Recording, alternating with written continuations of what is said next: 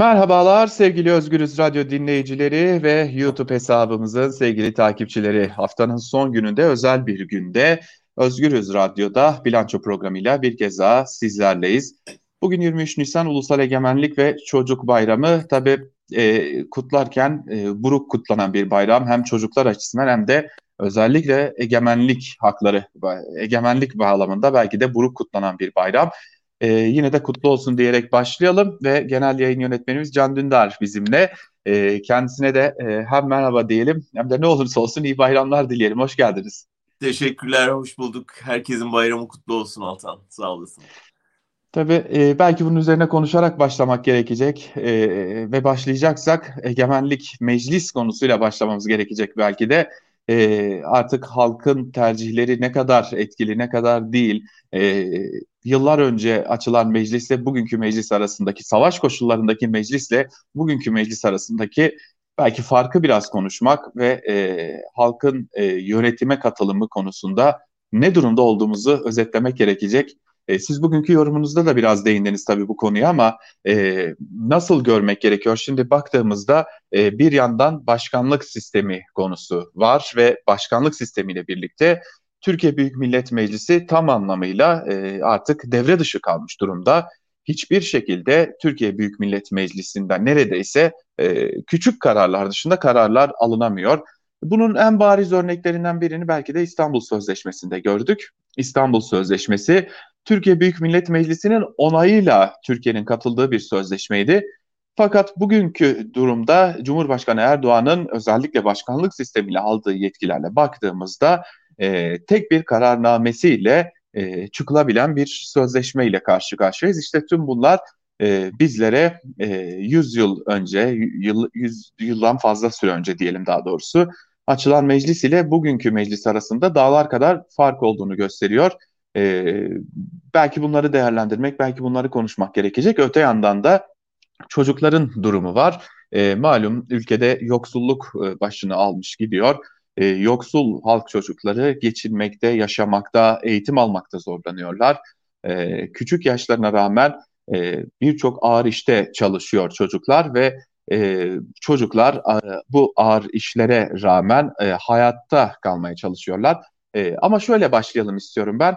E, meclis e, 100 yıl önceyle bugüne baktığınızda nasıl değerlendiriyorsunuz meclisi? Aslında biliyorsun 23 e, Nisan'ın bayram olarak kutlanmaya başlanması 1920'den bir yıl sonra yani meclisin birinci yıl dönümünde alınan bir kararla oluyor. Yani gerçek anlamda 100 yıldır kutlanan bir e, etkinlik bu ve e, biraz tarih bilen herkes Türkiye Büyük Millet Meclisi'nin savaş koşullarında en zor koşullarda belki de tarihinin en demokratik meclisi olarak çok önemli bir sınav verdiğini biliyor. Yani e, savaş koşullarında ülkenin dört bir yanından neredeyse gizli yollardan Ankara'ya gelen insanların kurduğu bir meclisten bahsediyoruz.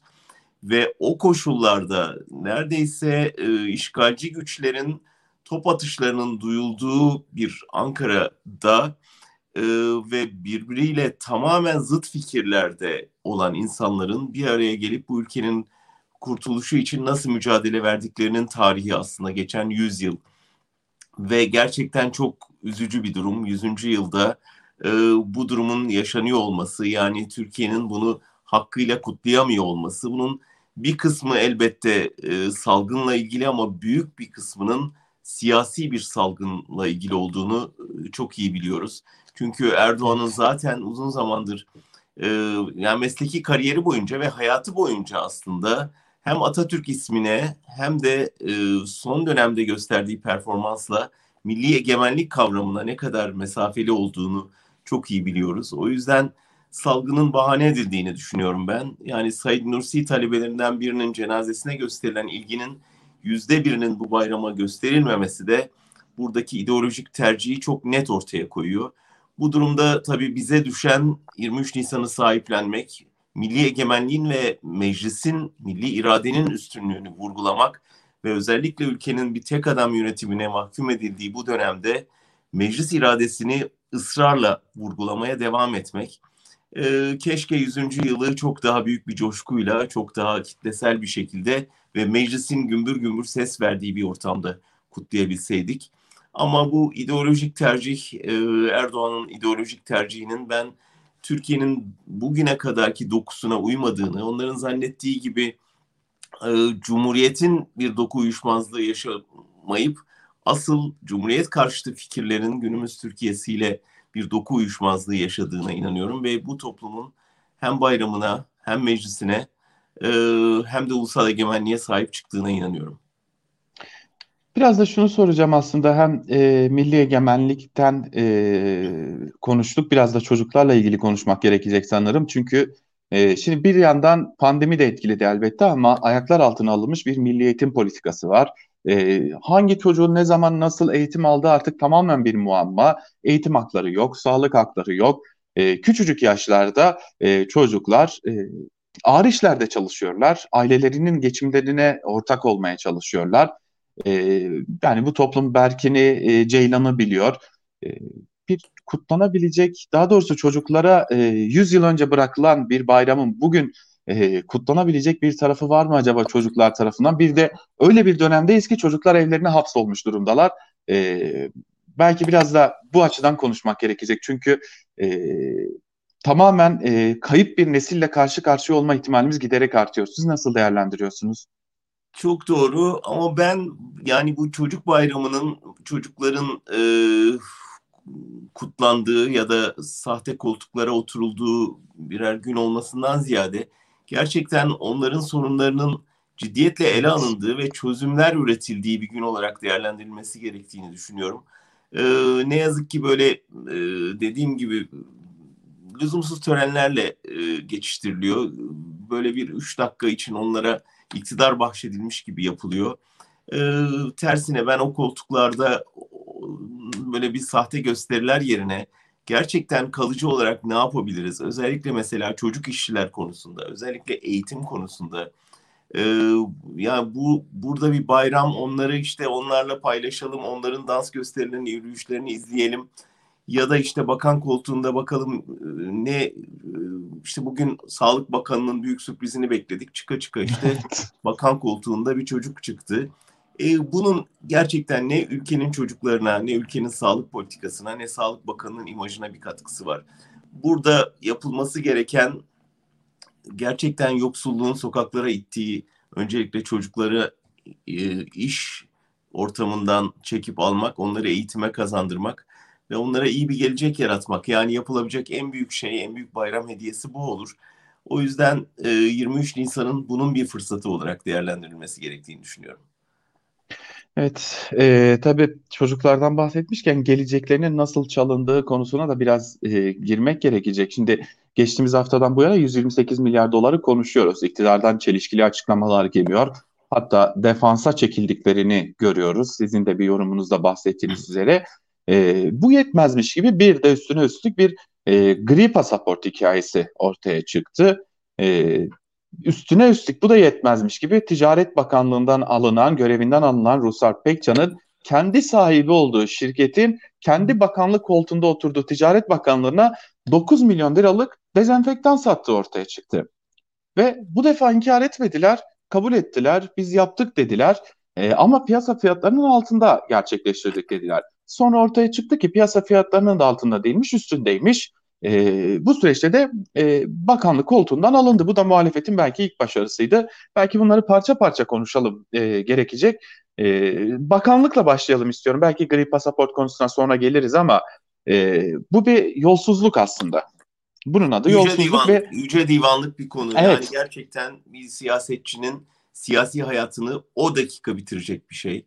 Ee, yüce divanda hesap vermesi gerektiğini gerektirecek bir şey ve herhangi bir medeni ülkede bir saniye zaten o koltukta oturamayacağı gibi e, yaptığı açıklama belki olayın kendisinden de utanç vericiydi. Yani hani ya özür dilerim ben büyük bir hata yaptım. E, kendi siyasi hırslarımı, siyasi hayatımı, siyasi hırs, ticari hırslarıma alet ettim diyeceği yerde ya ne var canım işte e, zaten ucuza satıyorduk diyecek kadar ya bu yüzsüzlük valla daha da insanın canını yakıyor. Çünkü hani yolsuzluğa neredeyse alıştık ama yolsuzluğa dair yüzsüzlük bu çapta gelince insan artık nasıl olabilir diye düşünmeden edemiyor. Yani bu insanlar nasıl bu hale geldiler?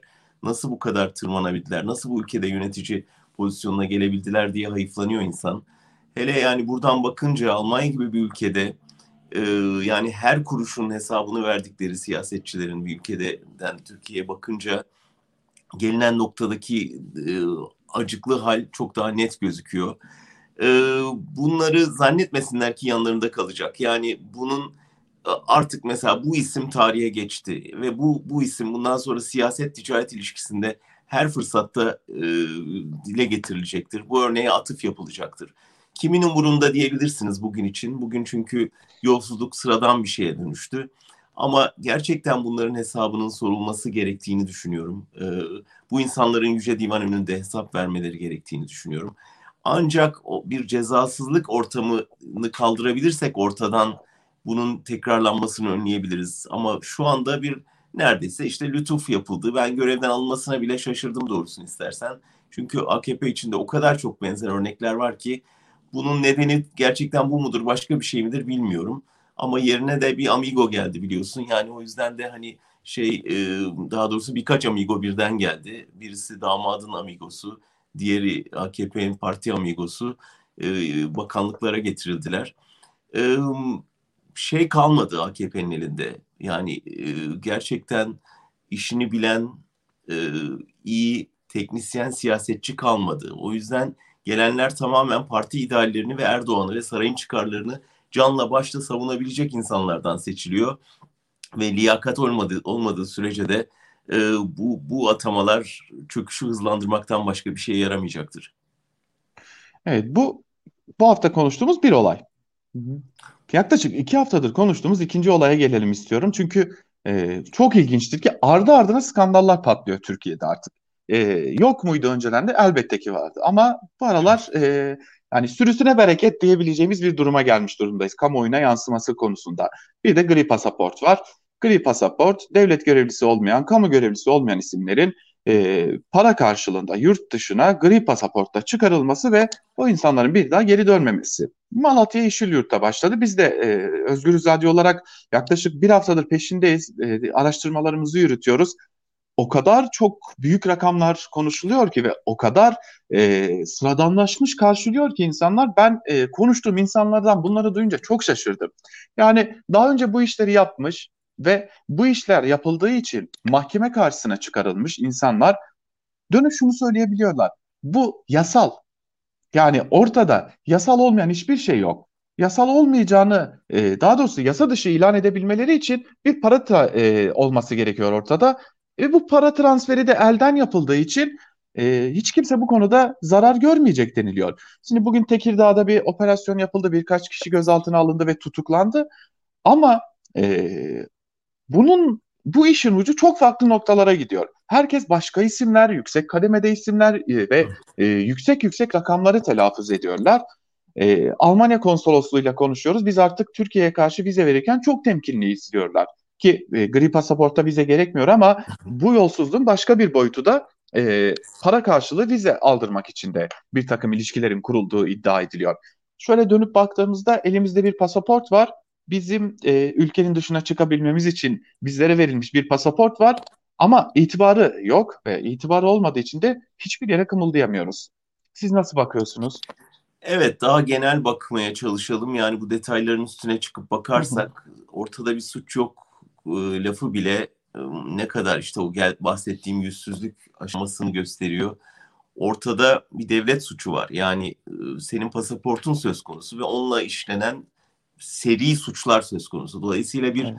devletin suç örgütüne dönüşme hali var burada. Yani bildiğin e, belediye başkanlarının ve muhtemelen bu tırmanacak parti örgütünün belki saraya kadar uzanabilecek e, söylentiler geliyor. Oradan yönetilen bir şebekenin organize ettiği bir şey bu. Bir suç aslında. İkincisi sen de söyledin yani senin pasaportunu dünyadaki pasaportlar içinde en itibarsızlardan biri haline getiren bir şey. Yani artık bir devlet düşün ki onun pasaportu e, devletin verdiği pasaport e, kaçakçılıkta insan kaçakçılığında kullanılmış. Bundan sonra hangi devletin sana itibar göstermesini, hangi devletin sana vize vermesini bekleyebilirsin ki? Sözde e, Avrupa ile şimdi serbest vize anlaşması vesaireden söz ediliyor. Hani bırak onu vizesiz seyahati bundan sonra pasaportla vizeyle seyahatin bile önüne geçmek için artık Avrupa evet. ülkeleri her şeyi yapacaktır. Çok daha utanç verici ne olabilir? Tabii bir başka boyutu da Türkiye'nin e, kaçılan ülke haline gelmesi. Yani bu kadar insanın ülkenin yarısı yapılan araştırmalar gösteriyor ki ülkenin yarısı bugün sınır açsan ülkeyi terk etme başka bir ülkede yaşama eğiliminde. Kesinlikle. Şimdi bu ne kadar üzücü bir şey bir ülke için. Yani gerçekten yani bizler gözümüzü e, ülkemize döneceğimiz güne çevirmişken bütün ülkenin ya siz her konuştuğumuz insanın ya sakın ha zaten ülke elden gitti biz de gelmenin yollarını arıyoruz. Bizim her günümüz bu muhabbetle geçiyor. Ne kadar acıklı bir durum, ne kadar üzücü bir durum. Ee, ve Almanya Türkiye ile yaptığı anlaşmada yeni yaptılar anlaşmayı biliyorsun. Ünlü koltuk krizinin gölgesinde kaldı ama anlaşma Türkiye'nin mültecileri e, ülkesinde barındırması üzerine verilen para meselesiydi. Yani bütün Avrupa özellikle Almanya bastı parayı ve Türkiye'nin bir süre daha o mültecileri ağırlamasını garantiye bağladı. Hep burada söylüyorduk her konuştuğumuz Alman yetkiliye ya siz bunu yapıyorsunuz Türkiye'yi Erdoğan'ı parayla e, bir şekilde e, teslim aldığınızı düşünüyorsunuz. Onun bütün yolsuz, yolsuzluklarına, usulsüzlüklerine, baskısına, zulmüne göz yumuyorsunuz. Sırf sizin ülkenize kaçak insanlar gelmesin diye. Ama göreceksiniz Suriyeliler gelmeyecek belki ama Türkiye'den insanlar gelmeye başlayacak. Akın akın gelecek diye. Yıllardır dil döküyorduk. İşte yani yolunu buldular ve şimdi anlıyoruz ki Alman yetkilileri de bunun farkındaymış ve bu evet. akımla şimdi nasıl baş edeceklerini düşünüyorlar. Yani dolayısıyla çözüm yolu sınırları kapatmak, para verip Erdoğan'a işte rüşvetle böyle kirli pazarlıklarla akını durdurmak değil, gerçekten sorunu çözmek. Yani Türkiye daha yaşanılabilir, demokratik bir ülke olursa tıpkı Suriye gibi ancak bu akını durdurabilirsin. Onun dışında bu akını önlemenin yolu hiçbir duvar, hiçbir tel örgü, e, canı yanmış, zulümden kaçan insanları engellemeye yetmeyecektir. Bunu anlatmaya çalışıyoruz. Türkiye açısından da bütün bunun çözümü, bütün bu rezaletin biteceği nokta demokratik bir Türkiye'nin inşa sürecinin tekrar başlaması ve insanların yaşadığı ülkeden memnun olacakları bir iklimin yaratılması. Evet. Ki olmadığını da görüyoruz. Yapılan e, araştırmalarda Türkiye'den en büyük e, göçün ve özellikle iltica talebi konusunda e, Almanya'ya olduğunu ve kabul oranının da en çok Almanya'da e, gerçekleştiğini biliyoruz. Ve bunu araştırmalar da istatistiklerde ortaya koyuyor. E, o zaman e, belki de bu konuda şunu söylemek lazım. Bugün bu göçün, bu kaçışın e, sebeplerinden biri belki de Almanya, belki de Avrupa Birliği. E, bu kadar çanak tutulmasaydı belki yurttaşları, bu ülkenin yurttaşları kaçmak zorunda kalmayacaklardı. Ama bugün her yurttaş aman kapılar açılsın da kaçalım diye fırsat kolluyorlar. Evet, Ve çok yazık. Bu bir ge- gerçeklik. Şimdi e, biz içeriği konuşuyoruz. İçeride zaten işler iyi gitmiyor. İşte bunlar sadece olayların bir kısmı. E, bir de dışarıda da işler iyi gitmiyor. E şimdi Biden'dan telefon gelmedi. Öyle görünüyor ki de gelmeyecek. Kara tren hesabına döndü. E, gözümüz yolda ama e, yok. Kara tren gelmiyor. E, ama haberler gelmeye devam ediyor. E, Biden'ın yönetimi artık Türkiye'yi F-35 programından resmi olarak çıkardı. Türkiye'nin zararı katlandı. Hem bir teknolojiden oldu, hem S-400'leri aldı kullanamıyor, hem F-35 programına verilen paralardan olundu. Üstüne e, ki bir not düşelim, biz bu kaydı 23 Nisan günü yapıyoruz. E, yani yarın e, ABD Başkanı Joe Biden'ın 1915 ile ilgili açıklaması bekleniyor. Ve gelen bilgiler o yöndeki ilk defa bir Amerika Birleşik Devletleri Başkanı soykırım kelimesini kullanacak. Ve e, burada da e, şimdi F-35'lerde lobicilik faaliyeti yürütmek için e, şirketler kuruldu. Onlarınki boşa çıktı. E, 1915 ile ilgili de boşa çıkacak gibi görünüyor. E, bu saatten sonra bu ABD e, ilişkilerinin toparlanma şansı var mı size göre ve Biden'ın bu keskinliğini neye bağlıyorsunuz? Şimdi tabii sen de zaman vurgusunu yaptın. Belki de biz bizim programımızın tekrar yayınında e, işler gelişmiş, değişmiş de olabilir. Çünkü e, İlhan Tanır geçen hafta yazdı Amerika'dan. e, Biden'ın bir te, bu 24 Nisan'la ilgili vereceği kararla ilgiden önce Erdoğan'la bir telefon görüşmesi yapabileceğine dair bir e, haber verdi ki bazı başka kaynaklarda bunu doğruluyor. Yani bu ne demek? İki şey olabilir. Biden soykırım sözcüğünü kullanabilir ya da kullanmayabilir. Ee, kullanacaksa öncesinde Erdoğan'la bir görüşme yapıp bunu önceden ona bildirebilir. Ee, daha tehlikelisi bu sözcüğü kullanmakla ilgili bir pazarlık içine girebilir. Yani bütün bu seçenekler şu anda e, bilinmezler arasında ama birkaç gün içinde bunu anlayacağız. Eğer gerçekten denildiği gibi soykırımı zikredeceği bir konuşma öncesinde Erdoğan'la bir görüşme yapar da belki Türkiye'nin tepkisini yatıştırmaya çalışır ya da bir pazarlık içine girerse bunun da e, en geç pazartesi günü öğrenmiş olacağız. Bu ihtiyatla konuşayım. Ama en genelinde e, bayatlamayacak olan şunu söyleyebilirim. Ben meslekte 40 yılı geçtim. 40 yıldır Türkiye Cumhuriyeti hükümetinin her 20, 23 Nisan'daki en büyük derdi e, kendi bayramını kutlamaktan önce dünyanın hangi parlamentosunun, hangi liderinin soykırım kelimesini kullanıp kullanmayacağı üzerine e, bir tür cambazlık yapmakla geçti. Yani onu engelleyebilir miyiz? Burada lobi yapalım, oraya heyetler gönderelim. Halbuki Türkiye bu kadar enerjiyi, bu kadar diplomasiyi bunun için seferber edeceği yere ki sonucunu biliyoruz 40 yılda Amerika Birleşik Devletleri dışında neredeyse uygar dünyanın hemen her parlamentosu bu soykırımdır dedi. Bunu yapacağı yerde Türkiye Cumhuriyeti hükümeti tamam soykırımı soykırım olarak tanımıyorsun ama bu ülkenin tarihinde çok acı bir olay yaşanmış. Büyük bir katliam yaşanmış.